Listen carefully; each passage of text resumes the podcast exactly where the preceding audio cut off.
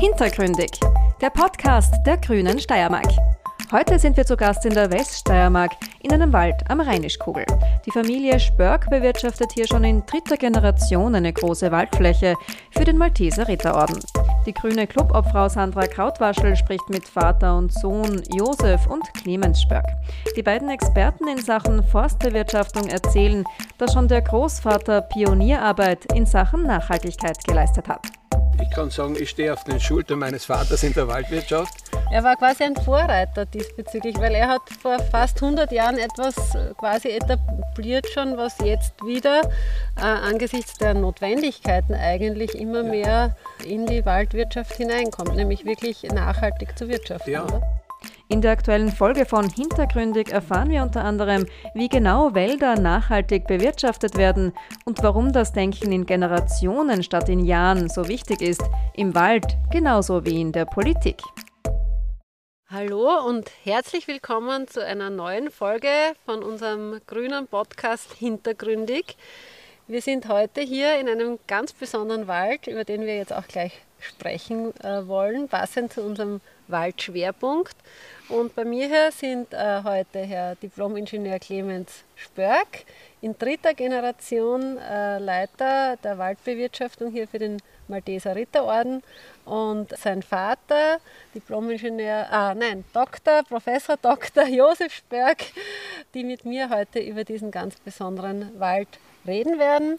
Vielen Dank, dass Sie sich heute Zeit genommen haben für uns, und herzlich willkommen. Ich darf gleich mit der ersten Frage beginnen. Das Besondere an diesem Wald, in dem wir uns gerade befinden, ist ja diese naturnahe Bewirtschaftung, die ja eine ganz besondere Geschichte hat, eine besondere Historie. Äh, können Sie uns darüber einmal ein bisschen was erzählen, wie es dazu gekommen ist? Ja, gerne. Ursprünglich kommen wir auch aus der Altersklassenwirtschaft, also mit, mit einem schlagweisen Betrieb, mit flächiger Nutzung. Und uns Darf ich da ganz kurz gleich bitten, dass Sie das noch ein bisschen erklären, was das bedeutet für unsere Leute, die hier zuhören? Das bedeutet, dass man in erster Linie eine ganze Fläche nutzt, wenn das Holz stark genug ist, wenn das Holz reif ist, und dann entweder mit Naturverjüngung, wenn es funktioniert, oder eben mit gepflanzten Bäumen, also mit, mit Kunstverjüngung weiterarbeitet. Und unsere Vorgänger, ein Vorgänger, mein Vater sitzt neben mir, mein Großvater war vor meinem Vater im Betrieb tätig, haben sich dann einfach aus der Beobachtung draußen im Wald, im Revier, überlegt oder gesehen, dass es doch gewisse Schwierigkeiten gibt mit dieser Art der Waldwirtschaft, und haben sich überlegt, ob es nicht Möglichkeiten gibt, das äh, zu ändern, zu verfeinern. Und so ist es dann allmählich entstanden, dass man von, diesen, von dieser flächigen Nutzung weggekommen ist und so, wie wir das äh, heute hier betreiben, zu einer Dauerwaldbewirtschaftung. Und Dauerwaldbewirtschaftung heißt, dass eben nicht mehr Fläche genutzt wird. Der Wald, die Waldstruktur soll möglichst erhalten bleiben, und es wird einzelstammweise selektiv genutzt. Notwendig sind da einige Rahmenbedingungen, Voraussetzungen, dass man das überhaupt betreiben kann. Wir sind hier in einem Gelände, das dafür ganz gut geeignet ist, aber trotzdem, es war notwendig, zuerst nach dem Krieg die L K W-Straßen, also in genügend hoher Dichte, zu errichten. Und dann äh, in der Umstellungszeit, am Beginn der Umstellung in den siebziger und vor allem in den achtziger Jahren, damals war mein Vater mit seinem Forstteam hier verantwortlich, äh, die Feinerschließung zu bauen, also Rückwege, dass man wirklich so verfeinert, äh, dauerwaldartig wirtschaften kann. Und inzwischen ist das für uns, ist das, wir sind das einfach gewohnt.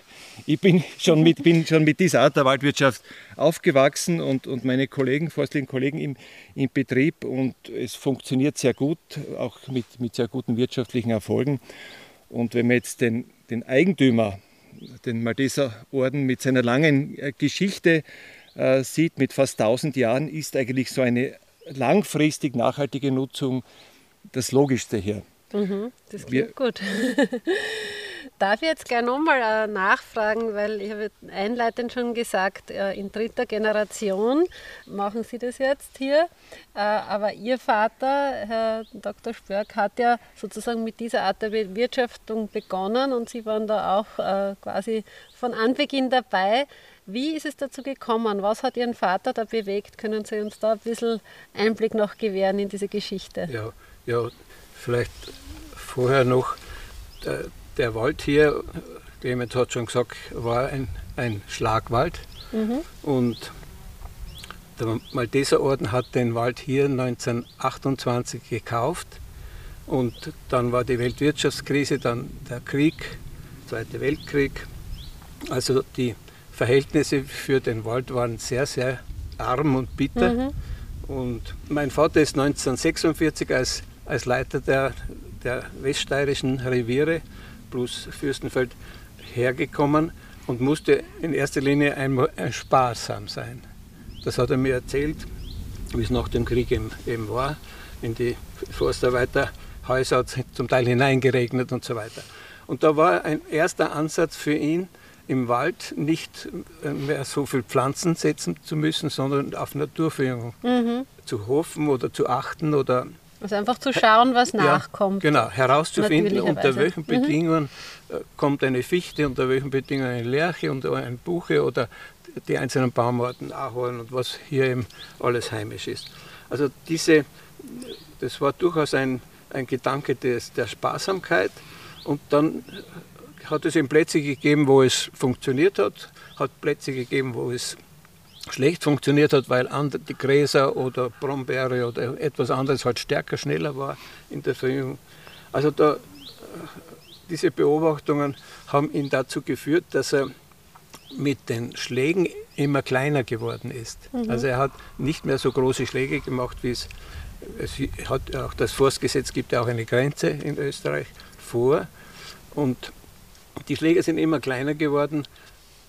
Allerdings dort hat er nur mehr Schläge gemacht, wo die Straßenführung noch nicht erlaubt hat, dass wir, dass wir also eine verfeinerte Form der Holzernte mhm. durchführen können. Das habe ich so mitgekriegt. Und also sein, seine Erfahrung, die er, er hat ja schon neunzehnhundertneunundzwanzig beim Malteser Orden in Fürstenfeld, war er schon angestellt. Und ich habe diese lange Erfahrung von ihm eben, eben, ja, nicht, nicht, immer, nicht immer so selbstverständlich aufgenommen, wie mhm. heute in, in jüngeren Jahren das ist. Und so haben wir also durchaus öfter disputiert. Und, und ich habe aber immer öfter gesehen, dass wenn er zur Zurückhaltung mich angehalten hat, also beim Beim Bei der An Entnahme vom Holz. Genau. Ja, ja. Das heißt, da würde er nicht so stark hineingehen in diese Waldstücke und so. Er hat im, im Nachhinein eigentlich immer recht gehabt und ich habe daran natürlich auch meine Erfahrung verbessern können. Also ich kann sagen, ich stehe auf den Schultern meines Vaters in der Waldwirtschaft. Er war quasi ein Vorreiter diesbezüglich, weil er hat vor, vor fast hundert Jahren etwas quasi etabliert schon, was jetzt wieder äh, angesichts der Notwendigkeiten eigentlich immer ja. mehr in die Waldwirtschaft hineinkommt, nämlich wirklich nachhaltig zu wirtschaften. Ja, oder? Es ist ja, die nachhaltige Wirtschaft ist schon vorher eigentlich durch Karl von Karlowitz, der hat den, den Begriff be ja. vor dreihundert Jahren geprägt. Da war aber eine reine Massennachhaltigkeit, mhm. also dass man einfach Holz hat genug mhm. und nicht mehr an Holz entnimmt, als nachwachsen kann. Mhm. Also der Nachhaltigkeitsgedanke ist mehr oder weniger gut so umgesetzt worden, aber der ist schon viel älter. Aber mein, mein Vater hat erzählt, dass er einen sehr guten Waldbauprofessor gehabt hat und, und der hat ihn eigentlich ermutigt dazu, einen anderen Weg zu gehen, als der Mainstream mhm. auch damals war. Ja, man könnte natürlich jetzt sagen, warum das nicht überall so gemacht worden ist. Auch bei uns ist es nicht überall gleich leicht. Wir mhm. haben unterschiedliche Neigungsgrade, unterschiedliche Böden. Einmal versinkst du oder, oder jedenfalls sehr, sehr unterschiedliche äußere Voraussetzungen, sodass man nicht allgemein sagen kann, was hier geht, geht ja. ein Hektar weiter genauso gut oder in, in einem Graben weiter genauso gut. Es ist eine sehr differenzierte Sache und braucht die Menschen, die eben genug Zeit haben, sich im Wald umzusehen und das, was sie vorher entnommen haben, auch wieder zu prüfen. War das eine, eine gute Entnahme? Gibt es da eine Möglichkeit zur Verbesserung mhm. oder nicht? Also dieses Lernen am Ort, immer wieder versuchen und wieder braucht also bewerten. Ganz viel Erfahrung, also eine Art von Waldwirtschaft natürlich, ja. Und das Weitergeben von Erfahrung. Und da würde ich gerne jetzt gleich noch einmal für unser Publikum nachfragen auch, was ihr da jetzt etabliert habt, ist sogenannte Dauerwaldbewirtschaftung. Könnt ihr vielleicht möglichst äh, gut und leicht verständlich einmal erklären, was ist da das Spezifische dran an so einer Dauerwaldbewirtschaftung? Auf, was macht das aus? Also hier am konkreten Beispiel hier, im, wir sind da hier im Revier Sommer eben, mhm. haben wir äh, Altersklassenwälder gehabt. Da muss ich vorstellen, die waren also ziemlich gleichaltrig und auch von der Stärke also alle Bäume ziemlich ungefähr gleich ähnlich. Alt in einem Stück Wald sozusagen. Ja? Mhm. Man muss sich vorstellen, die verschiedenen Dimensionen und damit Altersklassen mhm. äh, stehen ne nebeneinander, sind also räumlich getrennt. Und was wir jetzt machen, dass wir das äh, zusammenführen. Das dauert natürlich Jahrzehnte. Das heißt, in einem älteren Wald kommt jetzt äh, durch eben sanfte Eingriffe kommt Verjüngung und, und die Verjüngung etabliert sich und der Bestand wird dann strukturierter. Das heißt, irgendwann... Also altersgemischte Gruppen, würde man in, in der Schule sagen. Oder von, von gleichaltrig zu ja. ungleichaltrig und es wird dadurch strukturiert und schon auch hier, wir sind äh, stark Fichten geprägt. Die Fichte ist, das war einfach damals auch die Lehrmeinung, mhm. Fichte ist relativ äh, leicht zu bewirtschaften, wird von der Sägeindustrie gebraucht. Von also stark fichtendominierten Wäldern zu, nicht nur zu strukturierten, mhm. sondern auch zu gemischten Wäldern. Und hier in, in dieser Höhenlage spielt die, die Tanne eine große Rolle, mhm. auch die Buche. Also das ist so der Weg vom, vom Altersklassenwald über viele Jahrzehnte, das dauert viele Jahrzehnte zum, zum Dauerwald. Und dann bedeutet Dauerwaldbewirtschaftung, dass ich zum Beispiel hier alle, das ist jetzt nur eine circa Angabe, circa alle fünf Jahre eingreife, nicht zu stark eingreife, also das heißt Ernte und dann so möglichst, das ist jetzt so der, das Idealbild, dass möglichst von, von Natur aus, also von selbst funktionieren, dass die Verjüngung nachschiebt und das bedeutet auch, dass dann der, der Vorrat nur schwach schwankt, mhm. während auf einer, auf einer Fläche, wo wirklich starkes altes Holz steht, ich eine äh, Nutzung mache, eine flächige Nutzung, setze ich dann den, den Vorrat komplett herunter und baue mhm. dann langsam also wieder auf. Da hat man auf. Dann diesen klassischen Schlag, wo dann einmal alles genau. weg ist und erst langsam wieder und, alles. Und so sind das also nur mhm. sanfte Eingriffe, hier vielleicht alle fünf Jahre weiter oben, in den höher gelegenen Revieren, wo es langsamer wächst, alle sieben oder zehn Jahre und nicht zu starke Eingriffe. Das heißt, es kommt dann nur zu einem, zu einem äh, leichten Schwanken des Vorrats. Es stellt sich ein sogenannter Gleichgewichtsvorrat mhm. ein. Und der große Vorteil ist, dass auch die Baumarten, die lieber im Schatten, Halbschatten aufwachsen, wie zum Beispiel die Tanne oder die Buche, dann natürlich ganz andere Voraussetzungen haben und, und sich auch etablieren, als in einem, einem schlagweis bewirtschafteten Schlag. Wald. Ja. ja, das ist äh, auch wirklich was, was mich total fasziniert hat, als Laien in diesem Bereich kennenzulernen, diese unterschiedlichen Zugänge. Zugänge der Bewirtschaftung und da schließt sich gleich, gleich meine nächste äh, Frage an, weil es ja auch um Waldwirtschaft geht, inwiefern oder ist diese Art der Waldwirtschaft auch wirklich rentabel und wie ist die rentabel?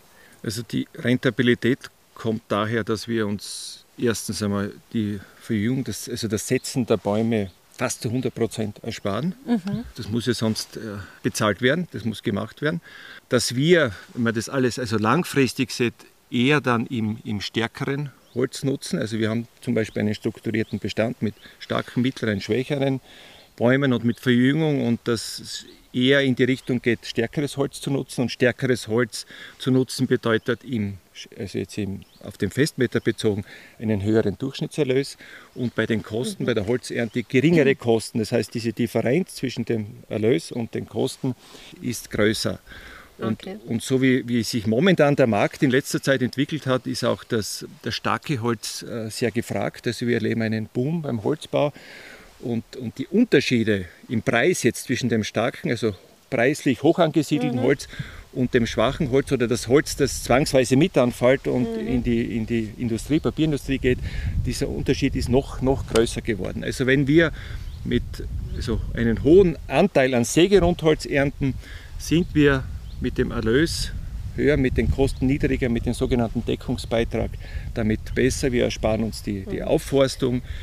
Überhaupt einer der wichtigsten Aspekte ist, dass wir langfristig äh, versuchen, oder Wälder zu, zu schaffen, zu bewirtschaften, die, die wenig oder nicht zu stark von Kalamitäten, und unter Kalamitäten meinen wir Sturm, Schneebruch, äh, auch Borkenkäfer ja. beeinflusst sind. Und wenn sie beeinflusst sind, dass sie resilient sind, das heißt, dass sie sich möglichst schnell wiederholen oder ihre Funktion, wenn zum Beispiel so ein Bestand verjüngt ist, äh, dass er möglichst also sich äh, ohne große äh, Investitionen sich mhm. trotzdem wi wiederholen kann. Und, und auch das Holz möglichst dann genutzt werden kann, wenn der Markt es verlangt, so, so wie jetzt der, der Holzpreis ist. Ja.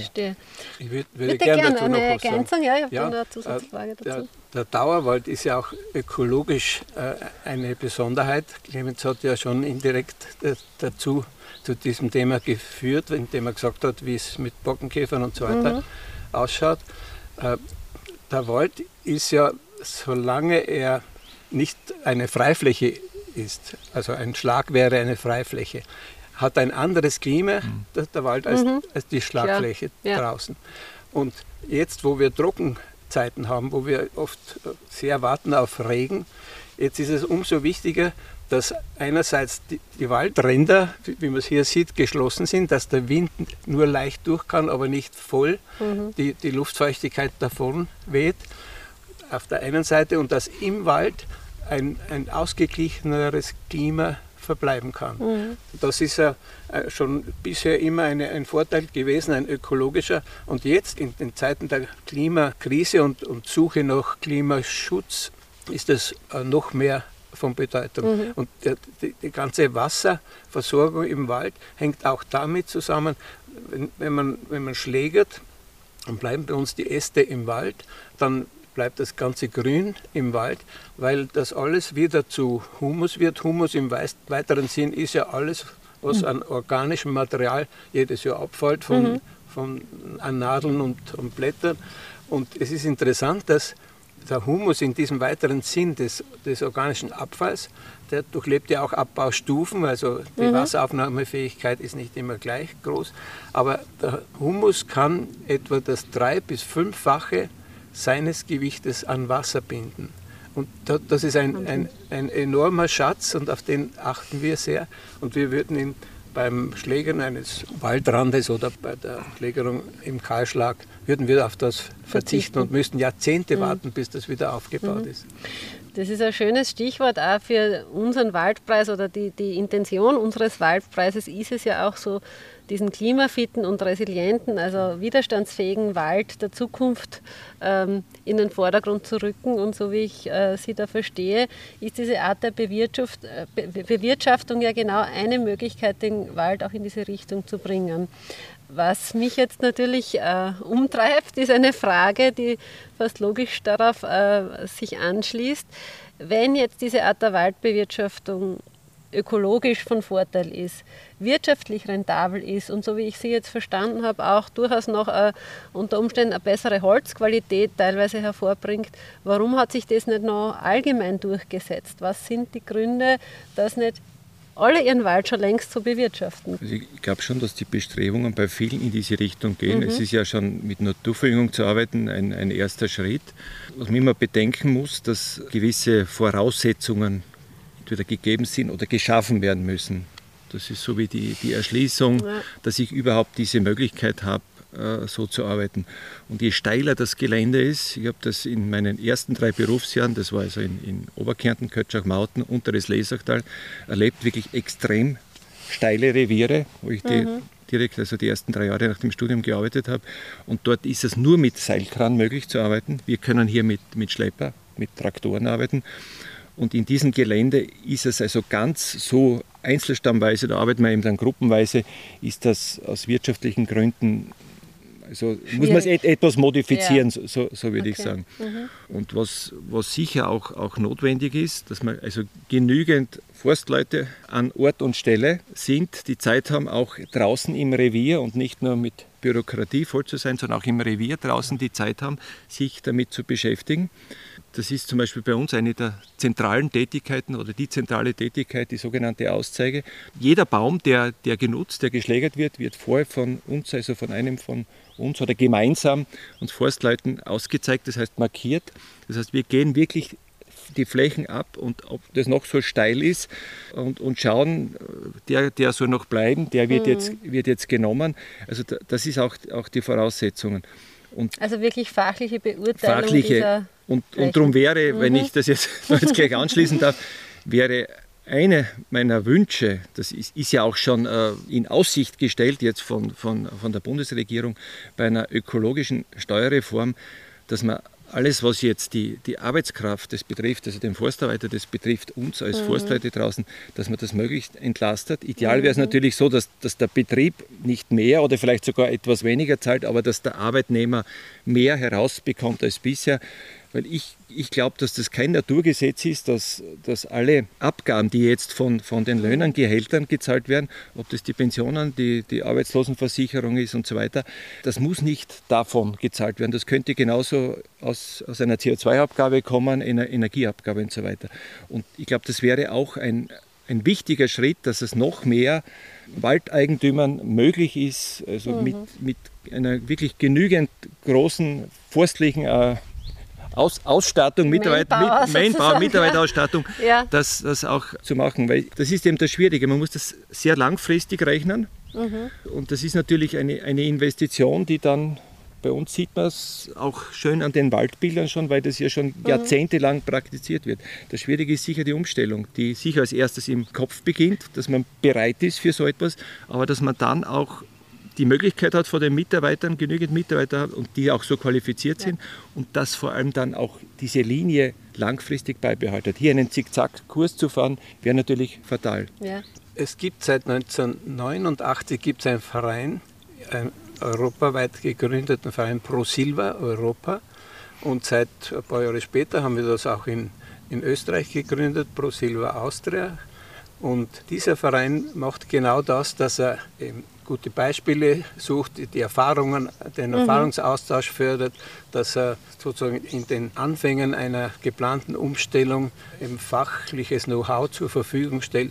Und ich kann nur, ich habe da lange mitgearbeitet, auch in diesem Verein, das ist eine sehr, eine sehr wichtige fachliche Quelle auch für mich gewesen. Mhm. Das ist alles jetzt schon, zahlt schon auf meine letzte Frage ein, was wir jetzt äh, besprochen haben, nämlich, ähm, ja, ich bin ja auch politisch tätig und genau in diesem Bereich, wo es darum geht, äh, wie können wir jetzt wirklich äh, diese die Wege aus der Krise, in der wir stecken, sowohl was das Klima anbelangt, als auch die Biodiversität und letztlich auch ähm, ja, das Leben und Überleben der Menschen, wie können wir da Wege finden? Und deswegen interessiert mich natürlich besonders, was kann die Politik tun, um das zu ermöglichen, das zu fördern und zu erleichtern. Ein Teil wurde jetzt schon gesagt, habe ich, glaube ich, eh richtig verstanden, die ökosoziale Steuerreform, also auch wirklich Arbeit zu entlasten steuerlich, wenn man gleichzeitig eben C O zwei bepreist.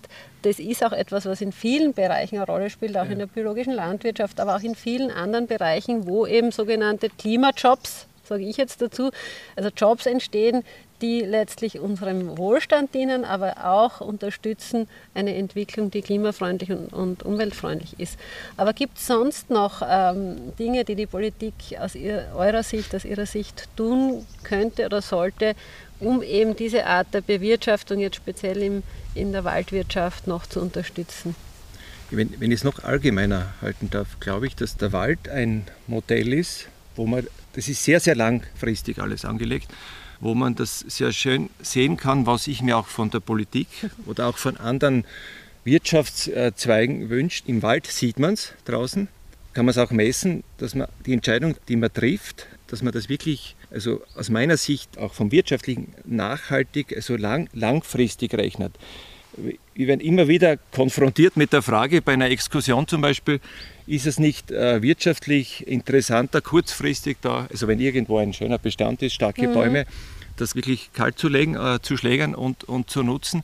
Das ist aber auch, auch wirtschaftlich, das ist ja ein, ein Vermögensabbau, mhm. ist ja auch wirtschaftlich nicht.